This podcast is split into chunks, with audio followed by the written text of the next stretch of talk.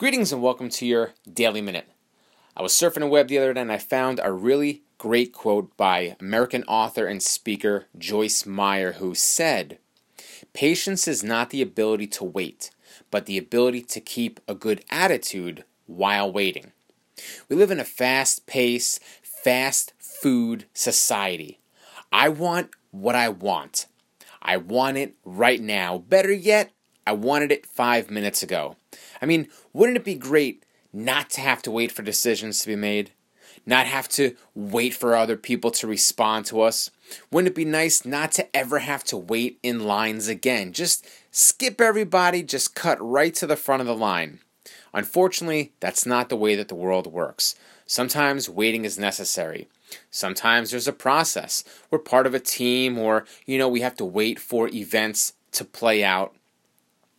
Best thing you can do, rather than sitting there sulking or sitting there with a puss on your face, smile. Focus on the here and now. Focus on the things that you need to do and keep doing those things.